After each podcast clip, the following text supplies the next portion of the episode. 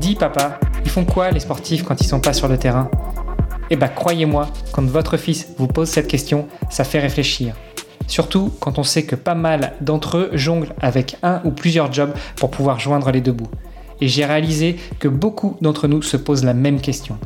C'est pour ça qu'il y a quelques années, j'ai décidé de lancer le podcast Dans les vestiaires pour plonger dans cette double vie. Parce que derrière chaque athlète, il y a une histoire et parfois un autre métier. À peu près au même moment, j'ai rejoint ePlayer, un cabinet de recrutement spécialisé dans les recherches critiques. Alors moi je suis recruteur tech et avec mon associé on aide les entreprises à trouver les perles rares mais on accompagne aussi les entités qui veulent définir ou redéfinir une politique de recrutement. Et je peux vous dire que des sportifs de haut niveau croisés au gré de nos chasses de candidats on en a vu un sacré paquet. Et oui, parce que encore une fois, vivre de son sport n'est pas si facile quand on n'est pas installé au plus haut des podiums depuis des années. Et encore, comme une marque bien installée, il faut y rester et se réinventer sans cesse. Du coup, à travers les histoires inspirantes de mes invités, je vous propose de découvrir comment on peut répondre à nos enfants qui se demandent encore ce que font toute la journée ces sportifs de haut niveau. Parce que oui, entre sport et entrepreneuriat, il y a beaucoup de points communs. Et avec les JO de Paris qui approchent, c'était le moment de redonner vie à ce podcast. Alors restez après l'épisode, je vous donne tous les détails sur notre invité et je vous invite à aller voir la page sur le site vestiaire.org pour pouvoir le soutenir dans ses projets. Allez, c'est parti pour un nouvel épisode.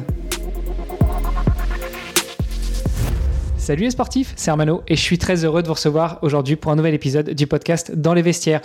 Aujourd'hui, on va échanger avec une nageuse qui n'a pas fait que de la natation. Euh, je me suis laissé dire qu'elle avait commencé par plein d'autres sports. On va détailler tout ça avec elle. Aujourd'hui, elle nage et elle nage dans une catégorie un peu spéciale. Je suis très content de recevoir Colline Grabinski. Salut Colline. Bonjour Hermano. Alors petite précision, maintenant je suis triathlète en fait. Euh, J'étais nageuse et maintenant je suis triathlète. Ouais, mais dans le triathlon, il y a la natation. On est d'accord. Bon, ça va, je me suis pas trop trompé, on va dire. Voilà. non, mais par contre, je suis très fière d'être devenue triathlète, alors c'est pour ça que je me permets de t'embêter. Bon, on va revenir là-dessus euh, justement. Mais ce que je te propose, avant tout, eh ben, c'est de commencer par toi. Donc je te laisse te présenter. Dis-nous tout. Qui est Colline Grabinski? Alors, euh, Colline, euh, donc euh, c'est une fille qui aujourd'hui a 34 ans, euh, qui jusqu'à ses 25 ans a la vie de tout le monde, qui a toujours aimé faire du sport. Le sport a toujours fait partie de mon équilibre de vie. donc j'ai touché à plein de choses pour me découvrir une vraie passion pour pour l'équitation que j'ai pratiquée pendant plus de 10 ans en compétition euh, jusqu'au championnat de France où je fais euh, une jolie euh, septième place euh, avec euh, voilà avec beaucoup de beaucoup d'émotions.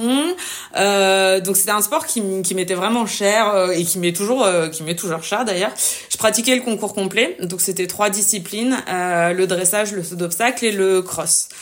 Donc voilà depuis mes 12 ans j'avais ce rythme de monter à cheval fois par semaine et puis d'y être euh, quasiment 7 jours sur 7 euh, tout en menant mes études à côté. Euh, et puis euh, donc euh, j'ai fait une des études d'ingénieur donc il y a eu un petit moment où j'ai un peu ralenti sur le volet sportif pour pour faire ces études qui demandaient quand même un fort investissement. Et euh, une fois mon diplôme en poche et puis mon premier euh, mon premier euh, job d'ingénieur décroché, je m'étais voilà, je m'étais j'avais cette envie de reprendre la compétition parce que ça me ça me manquait. Et euh, au moment où, euh, où je veux relancer euh, les choses à, à, cheval, donc je voilà, je, je me remets à cheval tout, tout juste dans un nouveau centre équestre avec un nouveau cheval. tout est nouveau pour moi. Et puis ce jour-là, c'était une leçon d'essai. Et en fait, j'ai fait j'ai eu un grave accident. J'ai fracturé deux vertèbres. Euh, donc euh, aujourd'hui, euh, je suis euh, handicapée. je suis ce qu'on appelle paraparésique. Donc c'est une paraplégie incomplète. une paraplégie, c'est des gens qui sont en fauteuil, qui dont les jambes bougent plus. moi, le soir de mon accident, mes jambes bougent plus du tout. mais à force de travail et de rééducation, voilà. Donc donc je j'ai cet épisode de vie qui, qui qui fait complètement basculer ma vie à mes 25 ans. Et puis, euh, comme tu le disais, euh, un des premiers sports que j'ai repratiqué, donc euh, après euh, une longue rééducation et avoir dû tout réapprendre parce que j'ai réappris à marcher, à poser mes pieds, enfin absolument tout. je me suis remise à la natation et puis au bout de, de quelques années, j'avais un petit peu cette lassitude des carreaux euh, au fond de la piscine et j'avais des amis qui faisaient du triathlon et, euh, et qui m'ont euh, fort, fortement encouragé, incité. de base, j'ai dit non, mais vu que j'aime les challenges et les défis, j'ai fini par dire oui. Et, et donc du coup, c'est comme ça que j'en suis arrivée aujourd'hui à être para-triathlète et à faire des compétitions à l'international. Alors, Paratriathlète, ça veut dire quoi? Je sais qu'il y a plusieurs catégories dans le, handisport, dans le parasport, parce que maintenant en France on ne parle plus de handisport, on parle de parasport. Euh, donc il y a plusieurs catégories. Tu peux nous, nous dire dans quelle catégorie tu évolues? Alors déjà, il y a trois grandes classes de entre guillemets handicap sur le paratriathlon. Il y a tous les gens qui sont malvoyants et qui donc euh, pratiquent le paratriathlon avec un guide. Il y a les gens qui pratiquent en fauteuil. on pense par exemple à Thibaut Rigaudot que j'avais eu au tout début de ce podcast euh, en 2020. Exactement, tout à fait. Euh, donc après, il y a les personnes qui pratiquent en fauteuil.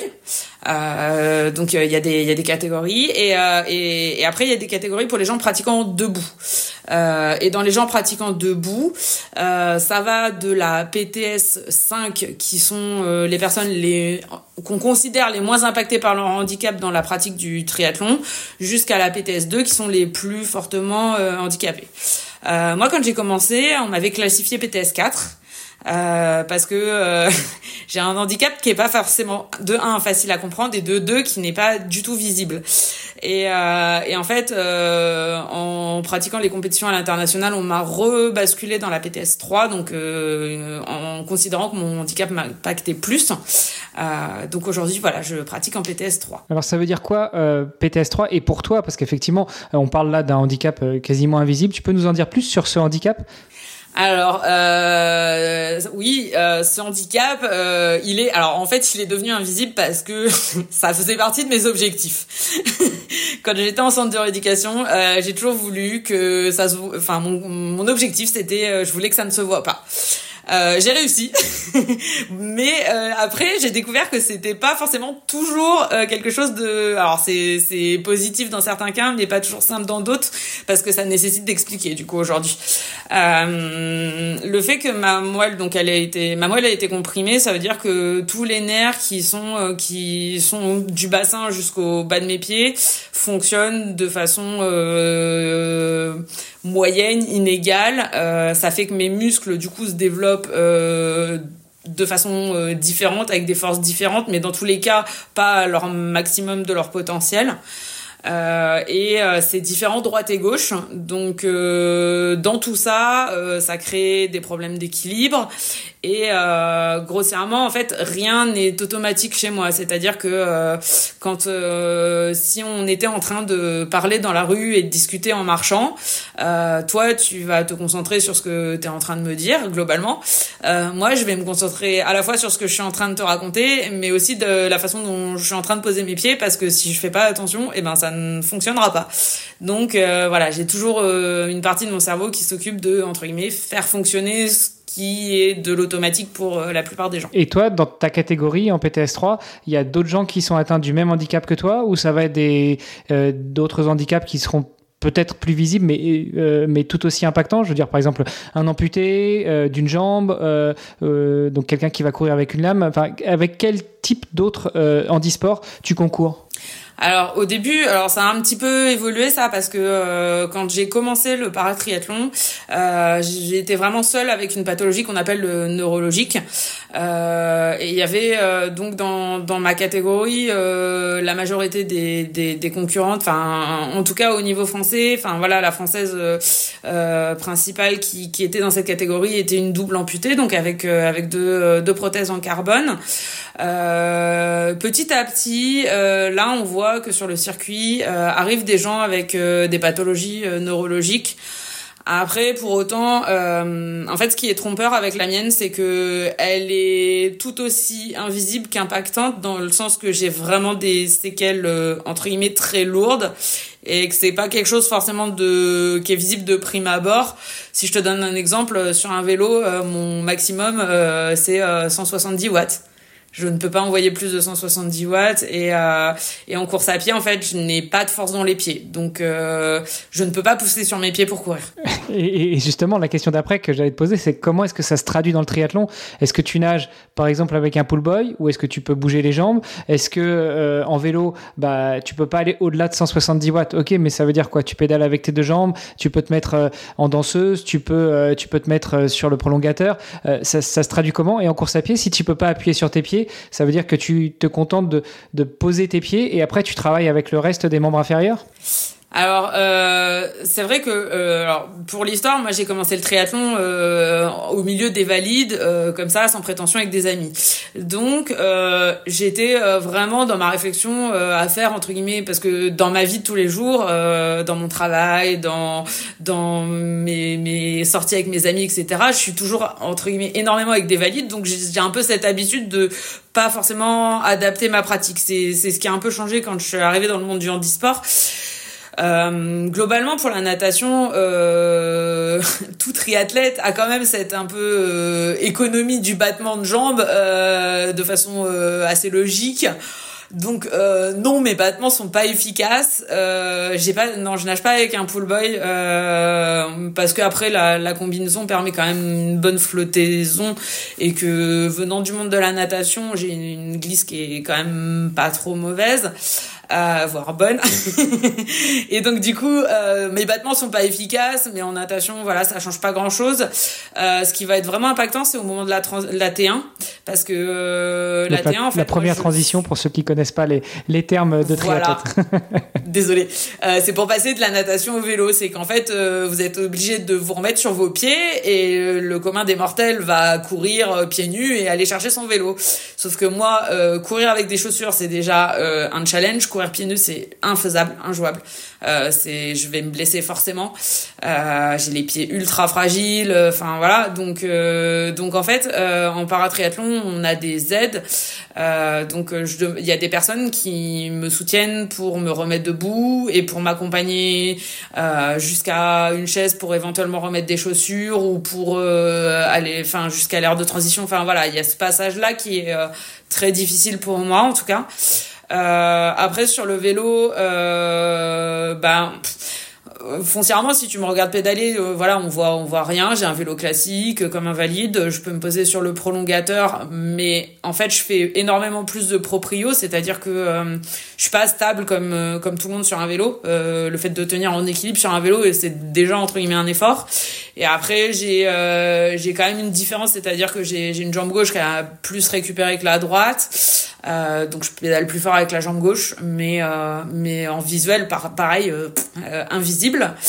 Euh, et après, euh, deuxième transition, donc euh, passage du vélo à la course à pied, même chose incapacité à courir pieds nus euh, fait que euh, déjà bah, mettre les pédales automatiques, euh, le contrôle des pieds étant pas quelque chose de simple pour moi, je suis vraiment obligée de, de me poser, de souffler et de bien réfléchir pour réussir à, remettre bien, à désenclencher mes cales.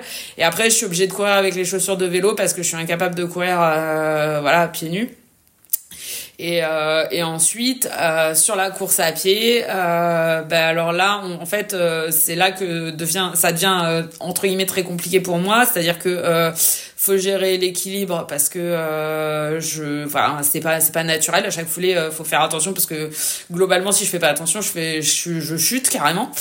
Euh, et puis euh, donc vu que je n'ai pas de force dans les pieds, on travaille beaucoup en fait à me faire monter les genoux, euh, chercher à voilà à, à propulser mais euh, mais plus en, en, montant les genoux et euh, et en et en travaillant aussi sur sur de l'appareillage avec avec des orthèses parce que comme on en discutait pour arriver à des vitesses de course à pied que qu'on peut peuvent atteindre des personnes amputées. Euh, Aujourd'hui, sans aide technique, c'est pas possible pour moi. Euh, je vais faire un parallèle, mais on a vu on a vu Pistorius euh, s'aligner sur le 100 mètres et, réussir à ne pas être ridicule à côté de Valide. On a encore vu personne avec une pathologie neuro réussir à faire ce genre de choses. Donc je suis un petit peu la seule à, à, avoir la folie de penser que que je peux encore essayer de, de courir comme comme quelqu'un avec deux prothèses. Mais mais j'aime bien les défis, alors pourquoi pas. Et, et alors attends, si, si, tu, si tu me permets euh, cette, euh, cette innocence, mais pourquoi tu fais tout ça? Pourquoi tu te fais autant de mal? ah, ça c'est une bonne question. euh, j'aime me lancer des, des gros challenges. Euh, c'est quelque chose qui, qui est en moi. Euh, je le fais à la fois dans ma vie professionnelle comme euh, dans le sport. Euh, j'aime être dans le dépassement de moi-même. Euh, je fais partie des gens qui, quand ils sont un petit peu trop dans leur zone de confort, ont une fâcheuse tendance à s'ennuyer. Donc je n'y reste pas longtemps. et, euh, et, et voilà. Et, et c'est voilà. C'est quelque chose que j'ai vraiment en moi d'aimer me dépasser d'aimer me et je, je, je n'aime pas le mot impossible. Et donc du coup à partir du moment où quelqu'un me dit que je n'y arriverai pas et que ça va ça ne va pas marcher euh, j'ai souvent à cœur euh, de par mon esprit un peu têtu aussi de vouloir prouver euh, que que si j'ai la force de faire les choses et que euh, parce que je crois aussi que le mental a une force incroyable et que on peut réaliser de, de très grandes choses quand on est convaincu de sa capacité à le faire. Non, mais je comprends, je comprends bien du coup ton euh, le, le, pourquoi, pourquoi tu fais ça, parce que t'aimes te fixer des challenges, t'aimes te fixer des défis. Euh, Est-ce que c'est aussi la raison pour laquelle tu as toujours un travail alors que tu es sportif de haut niveau, ou est-ce que la raison elle est aussi dans le financement de la carrière d'une sportive de haut niveau euh, en paratriathlon? Ah, c'est une très bonne question. Euh, alors, euh, j'adore euh, ce que je fais professionnellement. Euh, vraiment, enfin, voilà, c'est un choix que, enfin, je travaille donc pour l'environnement, dans la gestion de l'eau, de la biodiversité. Euh, J'aime beaucoup ce que je fais maintenant. C'est c'est un travail avec de fortes responsabilités, des gros enjeux, qui prend énormément de temps. Donc euh, oui, il y a eu une, euh, un moment où j'aurais souhaité euh, faire cette un peu ce switch, cette bascule, parce que je me suis bien rendu compte pour être allé jusqu'à des choses un petit peu pas forcément très agréables, qui avec des gros symptômes de burn-out. Euh, et, et, du coup, ce constat que de mener les deux, c'était très compliqué. Euh, maintenant, euh, en fait, c'est un petit peu, je suis un petit peu dans un entre guillemets cercle vicieux, c'est-à-dire que euh, euh pour euh, avoir un statut de sportif de haut niveau, il faut un certain niveau de performance. Pour atteindre ce niveau de performance, il faut, avec ma pathologie, il faut en fait du temps. C'est ça qui est un petit peu, qui est un petit peu compliqué, c'est que euh, il faut du temps et en plus c'est quelque chose qui n'est la neurologie c'est quelque chose qui est pas forcément prévisible. Euh, un neurologue vous dira que euh, on connaît 10% du fonctionnement du système nerveux actuellement, donc on ne sait pas forcément prédire à quel moment euh, je vais avoir euh, forcément euh, le temps qui va bien correspondre au niveau de performance attendu, etc. Euh, donc euh, donc aujourd'hui, enfin voilà, j'ai pas ce niveau de performance pour avoir le statut de sportif de haut niveau. En même temps, euh, je m'aligne sur des compétitions internationales, donc il faut entre guillemets financer ces compétitions parce que c'est aussi important, enfin que pour progresser, en fait, je je, suis entre guillemets obligée. Enfin, il faut courir. Enfin, je je suis compétitrice entre guillemets dans l'âme et on peut faire plein de belles choses à l'entraînement, hein, mais rien ne remplace euh, un, starter, euh, une ligne de départ, euh, une natation avec des concurrentes autour et enfin voilà, on sort jamais les mêmes choses à l'entraînement. enfin en tout cas voilà quand on est compétiteur c'est il y a, vraiment une différence je trouve. Et aujourd'hui, vu que je finance tout sur mes fonds personnels, euh, j'ai gardé euh, voilà j'ai gardé ce, mon travail euh, à côté mais c'est un challenge de tous les jours parce que tout est calibré minuté et c'est pas évident de tout faire rentrer. Et, alors est-ce que tu peux nous partager un petit peu plus des, de, de, les dessous justement les vestiaires d'une carrière de, de paratriathlète? Un budget pour une saison pour toi ça représente quoi? J'imagine que ça varie beaucoup selon les compétitions sur lesquelles tu t'alignes. Si tu fais que des compétitions en France ce sera peut-être moins cher que si tu pars à l'étranger. Mais si tu veux percer et perfer, il va falloir partir à l'étranger. Donc, tu as une idée un peu du budget que ça représente pour toi?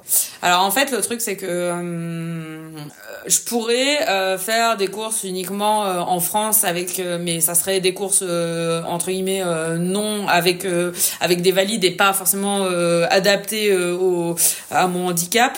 Euh, donc euh, en faisant ça, euh, je sais que je ne peux pas faire de performance entre guillemets. C'est-à-dire que je peux finir ces courses-là, il n'y a pas de souci. Maintenant, ce que j'expliquais des difficultés sur les, les, transitions, etc., elles sont démultipliées euh, sur un sur un triathlon classique. Donc euh, c'est pas c'est pas là que donc si on si je veux être euh, tenter d'être performante, il faut euh, m'aligner sur des compétitions euh, en e-sport. Euh, donc à partir de là, euh, ben moi je regarde le calendrier et je sélectionne ce qui est envisageable en termes de budget parce que voilà ça reste, je peux m'aligner sur des compétitions en Europe, je peux pas m'éloigner plus que ça parce que je suis pas en capacité financière de, de pousser plus loin. Euh, et sur euh, sur bah, une compétition à l'international, c'est oui, c'est plusieurs milliers milliers d'euros. Euh, donc il y a enfin il y a les compétitions et puis après il y a euh, tout ce qui va à, à côté entre guillemets. C'est-à-dire que euh, euh je suis voilà en termes de, de matériel euh, ça paraît assez étonnant mais aujourd'hui je suis sur des compétitions internationales avec un vélo que j'ai acheté d'occasion il y a trois ans euh, qui que j'ai payé 600 euros. Et et je suis pas en capacité de en fait c'est des choix hein, je, je les assume. Mais aujourd'hui j'ai fait enfin je fais le choix de courir plutôt que d'investir dans le matériel parce que euh, ma pathologie fait que euh, en fait euh, aujourd'hui si si je j'arrête de courir euh, je vais je vais perdre de un je vais perdre mon niveau et de deux euh, j'aurai énormément de mal à reprogresser c'est vraiment un entretien entre guillemets constant. Et et après ça c'est pareil c'est des choix que j'ai fait mais j'ai j'ai mon coach qui me suit. Donc pareil je finance moi-même et, euh, et c'était une des choses euh, que j'ai su dès le départ, c'est que je me suis dit bah je préfère miser sur les personnes qui m'encadrent. Euh, quitte à avoir du matériel un petit peu entre guillemets moins bon que ma concurrence euh, mais par contre euh, voilà je, je crois en, en l'accompagnement en la qualité de l'accompagnement euh, des personnes que vous avez autour de vous et, et du coup euh, voilà j'ai plus investi là dessus du coup, ta saison, elle est orientée bah, par rapport euh, au budget que tu as y consacré, puis aussi par rapport aux compétitions. Tu nous parles un petit peu de ton palmarès jusqu'à présent, même si tu nous as fait un, beau disclaimer, même si tu nous as prévenu tout à l'heure, euh, c'est très aléatoire par rapport à ta pathologie qui elle-même est aléatoire, que tu sais euh, tu sais pas programmer. Mais euh, ça représente quoi le, palmarès de Colin Grabinski en paratriathlon à ce jour? Alors Colin Grabinski, elle est, elle est déjà trois fois championne de France. je commence par là. Alors c'est, c'est pas forcément. après, je vais parler des médailles en étape Coupe du Monde, mais c'était en tout cas, enfin moi, le, le titre de championne de France, c'est quelque chose qui qui me tenait énormément à cœur parce qu'en fait, c'est mon c'est mon rêve de gamine en équitation. Je j'ai passé dix ans à courir après un titre de championne de France. et donc du coup quand ça m'est arrivé en paratriathlon, euh, enfin après tout ce qui s'était passé entre guillemets dans ma vie et de ce de quoi j'avais dû me relever, enfin voilà c'était euh, c'était un joli clin d'œil, euh, un rêve de gamine qui se réalisait. Donc euh, je suis championne de France en 2019, en 2020 et 2021 de mémoire. Euh, et puis euh, après, donc euh, j'ai euh, j'ai fait ma première euh, compétition en 2019 à l'international sur l'étape Coupe du Monde d'Alandra au Portugal. je rapporte une médaille d'argent. Euh, et puis euh, les saisons d'après, donc euh, j'ai continué à faire des étapes Coupe du Monde. si je prends l'année dernière, donc à, à, Besançon en France, je fais une médaille de bronze. Dont j'étais ultra contente parce que pour l'histoire, euh, enfin, j'ai passé une, un hiver compliqué l'année dernière. Euh, j'ai fait une fracture de fatigue au tibia. Du coup, j'ai pas pu euh, du tout faire le de course à pied et, et de foncier comme on a l'habitude de le faire en hiver en triathlon. donc, je suis arrivée sans sans la préparation optimale et, et ce jour-là, ouais, de réussir à ramener cette médaille de bronze, c'était vraiment c'est une de mes grandes joies de la saison dernière. Euh, et puis euh, je donc je fais euh, une, une médaille d'argent sur l'étape du Coupe du Monde de la Corogne en, Espagne. derrière, on a re une petite période pour refaire un peu de un peu de, de préparation, ce qui était bien parce que voilà j'en manquais un petit peu et, et ça permet à Alondra au Portugal d'aller d'aller aussi chercher donc une une médaille d'or euh, voilà et euh, et par contre euh, bah, cette année sur le sur le championnat de France je fais une médaille de bronze mais qui est euh, logique entre guillemets au vu de, de la concurrence parce que enfin voilà je, je suis dans mon niveau de performance. Juste je suis en, incapacité d'aller chercher les deux premières donc voilà sans regret. Donc donc voilà et, pour la suite, du coup, parce qu'on a une petite fête de campagne euh, à Paris cet été, est-ce que est-ce que tu es en lice? Est-ce que tu rêverais d'y aller? Est-ce que tu vas plutôt tabler sur 2028 euh, T'en es où avec ça? Alors, euh, alors ça m'a toujours, enfin voilà, les jeux, les jeux à Paris, c'est quand même quelque chose d'exceptionnel. Enfin voilà, on n'a pas, on n'a pas toujours l'occasion en tant qu'athlète d'avoir les Jeux Olympiques à domicile. C'est c'est vraiment quelque chose de, de grand et, et qui, qui fait rêver. maintenant, comme je l'expliquais, enfin voilà, ma ma pato, elle est, elle est comme elle est, elle n'est pas prévisible. Euh, Aujourd'hui, si je prends euh, mon niveau de performance actuel, il n'est pas suffisant. Euh, J'en suis consciente. Après, euh, voilà, moi, ce que je je cherche pas toujours à, à tout calculer. J'ai un peu appris à lâcher prise avec cette pathologie, c'est-à-dire que euh, je donne mon maximum à l'entraînement. Euh, je fournis tout ce que j'ai, euh, tout ce que j'ai euh, entre guillemets. Je donne tout ce que j'ai à donner. Euh, ça fonctionne, euh, c'est génial. Euh, ça fonctionne pas, j'aurais entre guillemets pas de regrets. voilà, c'est juste aujourd'hui j'y suis pas. demain, il reste encore un peu de temps et, voilà, enfin à voir. bon, de toute façon les sélections sont pas finies là. ça, se, ça se joue sur bah, pas très loin des JO en fait la sélection définitive. Exactement. C'est une une chose que alors j'ai toujours mes mes collègues, mes amis qui me posent la question en ce moment tous les mois et et, et ça les perturbe que ça soit entre guillemets euh, si tard et que et que je puisse pas leur répondre et euh, euh voilà parce que j'ai des grands fans et et donc du coup non pas de réponse en tout cas ça, se passe comment justement la sélection pour les Jeux paralympiques de Paris pour les paras euh, en paratriathlon? Combien vous avez de, de, de slots? Est-ce que c'est euh, des slots automatiques? Est-ce que c'est des slots à la performance? Est-ce que c'est des slots qui sont décidés nominativement par les instances du triathlon? Comment ça se passe? Alors euh, ce que je peux en dire c'est que donc il y a par catégorie de handicap comme on évoquait, il y a un nombre d'athlètes par nation de définis. Euh, donc euh, ça, euh, voilà, il y a un nombre de places. Et après, euh, il y a également côté fédération une grille de critères à remplir pour rentrer, voilà, dans le dans les, les personnes entre guillemets potentiellement qui pourraient potentiellement être alignées. Donc donc voilà, enfin pour grossir un peu, il y a des minima entre guillemets à, à sortir à atteindre. Quoi. Et c'est des minima du coup qui sont en termes de ranking, en termes de résultats. J'imagine que selon le parcours, on peut pas parler de résultats euh, en termes de temps. On n'est pas sur une piste d'athlétisme, mais c'est des minima en termes de ranking euh, mondiaux? Oui, il y a du ranking, mais du coup, c'est forcément aussi en lien avec euh, avec les, les chronos. Enfin, même si on est d'accord, c'est pas c'est pas toujours suivant les parcours, c'est pas toujours pareil, mais oui, oui. Et si ça si ça devait se produire, si tu devais être qualifié, sélectionné d'un point de vue financier, puisque c'est l'essence même de ce podcast, c'est savoir comment est-ce qu'on vit de et par sa passion. D'un point de vue financier, est-ce que ça engendrerait des coûts supplémentaires pour toi? Est-ce que tu pourrais les assumer? Ou est-ce que tu te retrouverais un peu comme quelqu'un qui est qualifié pour Hawaï mais qui n'a pas les moyens de se payer le billet? On reste dans le triathlon. oui, alors euh, bêtement, euh, là, euh, l'avantage c'est que c'est Paris hein. Donc bah, c'est ça, c'est pour ça que je te pose la question. Si on parlait de Los Angeles, ce serait différent, mais. Exact, exactement, exactement.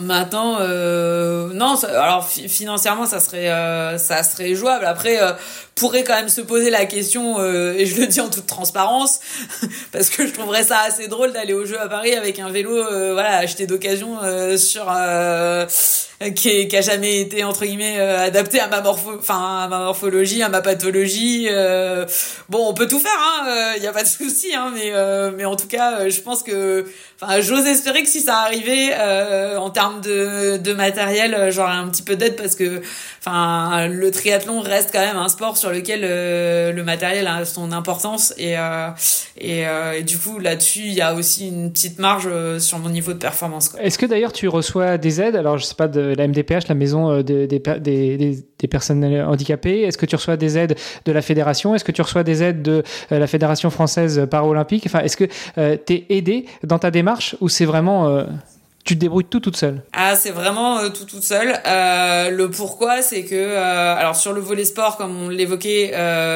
je remplis pas les critères pour être sportif de alors en fait je, je vu que je suis sur plusieurs tableaux euh, parfois ça m'est un petit peu défavorable notamment sur le volet financier. C'est-à-dire que euh, donc je ne suis pas sportif de haut niveau parce que je ne remplis pas les critères. Euh, à côté de ça j'ai un travail euh, donc avec un gros niveau de responsabilité et donc euh, alors je, je reste euh, fonctionnaire et fonction publique et ministère de l'écologie, donc j'ai un salaire moyen, mais au-dessus des fourchettes pour toucher des aides sur le volet euh, personnes entre guillemets en situation de handicap. Euh, donc en fait, euh, je sur les différentes grilles, euh, je coche pas les bonnes cases. Malgré tout, moi j'aime voir le positif. je, je, réussis dans ma vie à assurer un job à responsabilité avec du management et et en même temps m'entraîner avec des intensités à l'entraînement qui sont celles de sportifs de haut niveau. Donc bon, c'est juste que sur le financier, ça, enfin voilà il y a, y a, un truc qui qui matche pas. Et, est-ce que justement par rapport à ton emploi du temps, par rapport à, ta détermination aussi bien dans l'entraînement mais qu'à côté, tu mets aussi en place une recherche de partenaires, de sponsors, de mécènes, euh, où, euh, où, vraiment tu te concentres et, et je te jette pas la pierre, c'est exactement ce que j'ai fait pour mon défi. Je me suis concentré sur la préparation, sur la logistique et pas du tout sur le côté euh, financier que j'ai dû assumer moi-même. Donc, est-ce que toi, tu, recherches aussi des partenaires, des sponsors, des mécènes ou, ou pour le coup, tu te concentres vraiment sur la partie euh, sportive et sur euh, l'accomplissement de tes objectifs sportifs? Alors ma réponse, elle va être un petit peu euh, mitigée dans le sens que c'est un peu dépendant de mes de de certaines phases entre guillemets, c'est-à-dire que quand j'ai des phases un petit peu plus de calme, que ce soit professionnel comme dans l'entraînement, je me lance dans voilà dans le démarchage de, de sponsors avec plus ou moins de réussite. Hein, euh, au, tout début de ma carrière, je, enfin, pourtant elle est pas très longue, hein, euh, puisque j'ai commencé il y a, il y a, il y a 3-4 ans. Euh, J'arrivais un petit peu à trouver des partenaires. Euh, j'ai la sensation que c'est de plus en plus difficile. Euh, maintenant, euh, voilà, je, je le fais un petit peu dans le dans le volume horaire qui, qui reste disponible et c'est vrai qu'il reste pas forcément grand chose, mais mais en tout cas les moments où je le fais, voilà, enfin c'est pas toujours non plus évident. Et puis sachant que derrière, voilà, c'est les partenariats, faut savoir que euh, c'est aussi de l'investissement, c'est-à-dire que euh, euh c'est aussi s'investir en, temps pour donner de la visibilité aux partenaires sur les réseaux sociaux, pour faire de la communication, pour éventuellement participer à des événements, des choses comme ça. ça fait partie intégrante de la carrière d'un sportif de haut niveau. moi, le truc, c'est que voilà, j'essaye de le faire en plus, mais mais plus plus plus à la fin, euh, euh, j'ai appris que euh, je garde quand même mes horaires de sommeil, le temps de profiter de mes proches. Enfin, voilà, il y a, des choses qu'il faut qu'il faut pas oublier non plus. Ouais, puis surtout que tu es dans un sport, pour le connaître, où doubler les entraînements, c'est c'est pas rare. rare. et puis, et puis c'est trois sports le triathlon. Donc même si on s'entraîne pas comme un cycliste, on s'entraîne pas comme un nageur, on s'entraîne pas comme un coureur, bah on s'entraîne quand même un peu comme ces trois sportifs là, sportives là, et, du coup ça demande beaucoup de beaucoup d'abnégation et beaucoup de temps pour pour l'entraînement. Merci beaucoup, Colline, pour, euh, pour ces réponses. J'ai euh, une dernière question pour toi. Euh, c'est la question un peu farfelue. Je demande à, mon invité à chaque fois de se projeter dans ce moment où il ou elle est devenu sportif de haut niveau. je te propose de, avec toi de se projeter bah, juste après ton accident, parce que tu m'as dit en off que, que tu avais tu avais accepté tout ça, donc on peut en parler. Euh, donc si on pouvait se projeter à côté de la, colline de, euh, de 25 ans qui vient d'avoir l'accident, bon, euh, je te laisse quand même sortir de ton lit d'hôpital, hein, hein je suis cool, et puis que on était à côté d'elle et qu'elle te voit, elle sait exactement ce qu'elle va réaliser dans les, les neuf années qui vont suivre. Qu'est-ce que tu crois que elle te dirait en te voyant? Eh ben, ça va paraître peut-être choquant pour la plupart des gens, mais je lui dirais, mais en fait, euh, ta deuxième vie, elle commence maintenant. Euh, le meilleur, il est devant. Euh, ça paraît incroyable, mais mais tout ce que tu vas vivre après, ça va être encore mieux. Et, et, voilà, enfin, tu vas vivre des, moments très difficiles. je crois en toi parce que parce que personne d'autre pourra faire ça à ta place. Euh, crois en toi, ton potentiel, tes capacités, euh, bats-toi et, et entoure-toi de, de bonnes personnes. Euh, fais confiance à ces, aux personnes qui qui sont euh, qui sont à tes côtés et qui cherchent à, à, à te qui croient en toi encore plus que toi parce que je suis pas la personne qui a le plus de confiance en, en moi-même mais euh, crois-les si si eux voient que ton potentiel si eux euh, pensent que tu que, que tu as la force de réussir euh, enfin crois-les ne te pose pas trop de questions et, et tu verras ça ça va être génial. Bon mais ça c'est ce que toi tu lui dirais. Mais qu'est-ce que tu crois que elle elle te dirait en te voyant?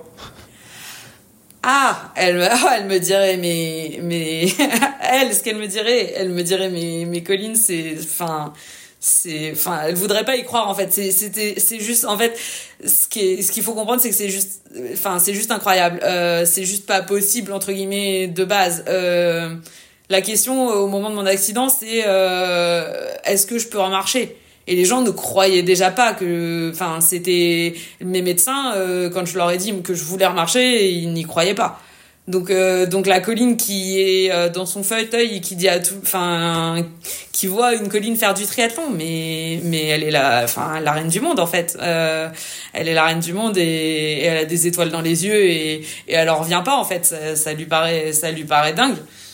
Elle est super impressionnée, elle est super fière et et, elle se dit que vraiment tout est possible dans la vie. et par contre, elle est aussi, parce que je tiens à le dire, elle est aussi d'une reconnaissance extrême parce que, enfin, faut quand même comprendre que tout ça, euh, le triathlon, c'est un sport individuel et on parle beaucoup de soi.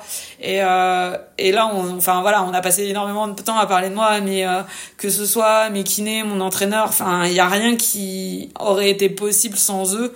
Euh, enfin, quand j'ai voulu recourir, mon, mon, mon kiné, enfin c'était mon kiné d'avant, hein, c'était un kiné sport et, et il m'a accompagné sur chacune, chacune de mes foulées euh, quand, euh, quand je tombais, quand j'avais les genoux écorchés, quand, euh, quand il fallait recommencer pour la vingtième fois, que je courais 5 minutes, puis 10, puis 20, enfin voilà enfin faut quand même réaliser que j'ai enfin j'ai pas réalisé ça toute seule euh, loin de là.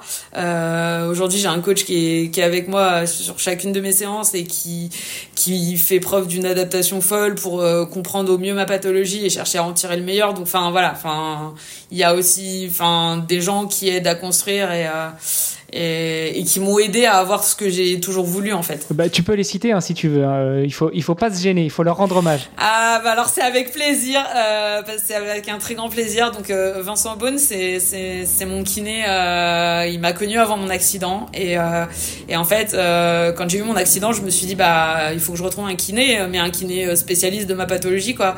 Et, et en fait il bon il connaissait très bien ma pathologie, mais il était surtout kiné sport. Il m'a dit reviens et ça ça a été un signe énorme pour moi C'est-à-dire que je continue d'être sportive et franchement, enfin, il a, il a cru en moi et en ma capacité bien plus que, que moi à cette époque-là. Et euh, il m'a aidé à recourir. Enfin, on a, on a tout reconstruit ensemble. Euh, on a tout reconstruit ensemble. Le premier titre de championne de France, euh, globalement, c'est, enfin, pour moi, c'est le sien entre guillemets. C'est son travail. Et, et aujourd'hui, je travaille avec Jean-Marc Gossard, d'Athlète Performance, qui est mon coach et qui a, voilà, qui, qui bosse avec moi depuis trois ans sur la course à pied, sur la musculation. Et il a vraiment tout découvert parce qu'il faisait pas du tout d'handisport. Pour euh, pour l'histoire euh, voilà il il vient euh, du monde de l'ultra trail lui pour ses courses et puis du monde du rugby donc rien à voir. Et il a découvert le mon handicap et et il s'est énormément adapté. Et aujourd'hui il me fait atteindre des vitesses en course à pied qu'on n'aurait jamais imaginé enfin je veux dire enfin alors certes, c'est sur des 100 mètres, hein, mais on dépasse les 12 km par heure. Enfin, euh, c'est, c'est pour ce que j'ai, c'est de la folie. Euh, et, et c'est un amoureux des challenges de l'impossible, donc on s'est bien trouvé. et, euh, et aujourd'hui, du coup, euh, on, on, travaille avec euh, aussi Ludovic Mull, mon, mon, kiné sur Beauvais du pôle sport santé, et, et on fait un trio qui, qui fonctionne vraiment très très bien. Donc, enfin voilà.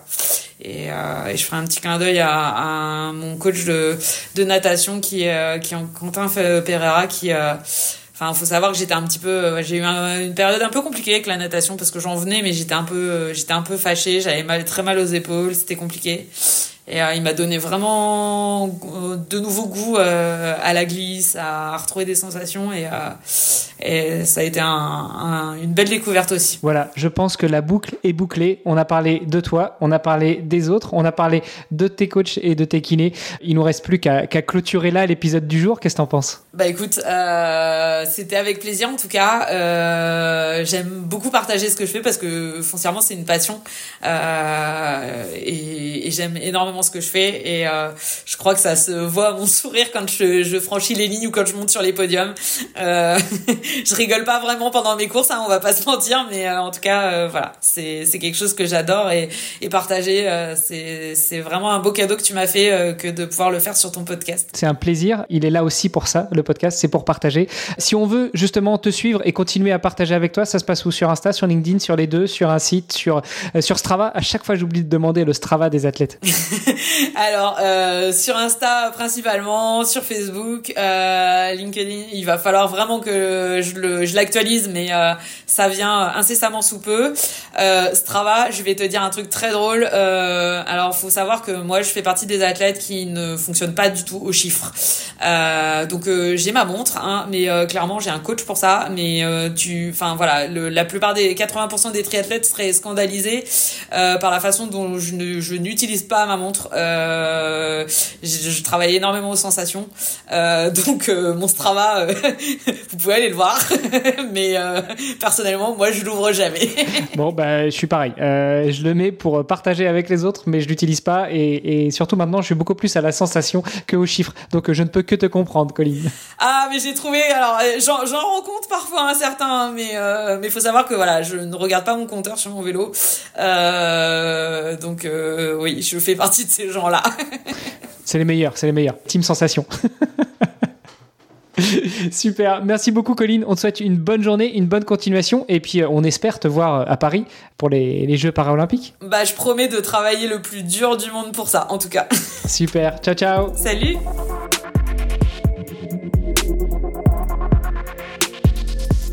Alors on est tous d'accord, chaque athlète a une histoire unique, tout comme Colline Grimbinski, que vous venez d'entendre sur le podcast. Si son parcours vous a inspiré, eh bien rejoignez-nous sur les réseaux sociaux du podcast pour en discuter. Tous les liens sont dans les notes de l'épisode. Pour en découvrir davantage sur Colline et tous les autres sportifs du podcast et les soutenir dans leurs défis, eh bien visitez le site vestiaire.org. On a besoin de vous, chaque euro compte et 100% des dons sont directement reversés aux athlètes. Le podcast Dans les vestiaires met en lumière ces héros du sport et ils ont besoin de votre soutien. Et le plus simple, c'est de partager leurs histoires les aider à briller sur la scène internationale. Et puis comme ça, bah, tout le monde fera un peu partie de cette superbe aventure sportive et philanthropique. Partagez leurs épisodes, ça nous aide et ça les aide surtout eux. Allez, sportez-vous bien, entraînez-vous bien et on se retrouve bientôt pour un nouvel épisode. Salut les sportifs